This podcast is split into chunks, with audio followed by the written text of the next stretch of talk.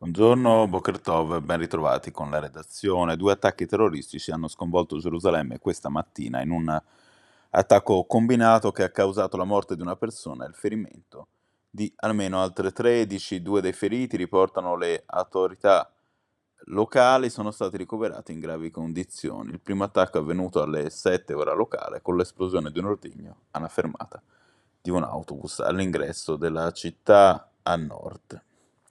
Su Repubblica il giornalista Yossi Melman racconta come, dopo Monaco 72, l'Italia diventò un centro nevralgico del conflitto israelo-palestinese in Europa, teatro di attacchi terroristici e trame dell'antiterrorismo. Fu proprio allora, si ricorda, che il Mossad ordinò di attaccare le infrastrutture dell'Olp in Europa. Il primo a essere ucciso fu Wael Zueter, poeta e scrittore palestinese, autore della traduzione italiana delle Mille e una notte, impiegato presso l'ambasciata di Libia a Roma. Zuaiter, si legge, era anche il rappresentante ufficiale dell'OLP in Italia.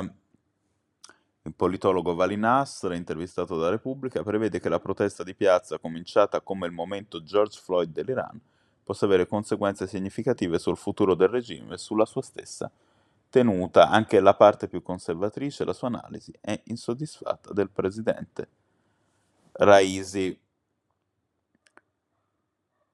bonificare le paludi di ingiustizia avvenire si sofferma sull'incontro avvenuto ieri in Vaticano tra Papa Francesco e il comitato esecutivo del World Jewish Congress. Nelle stesse ore è stata presentata l'iniziativa Kishreinu che mira a rafforzare il rapporto tra ebrei e cattolici nel mondo.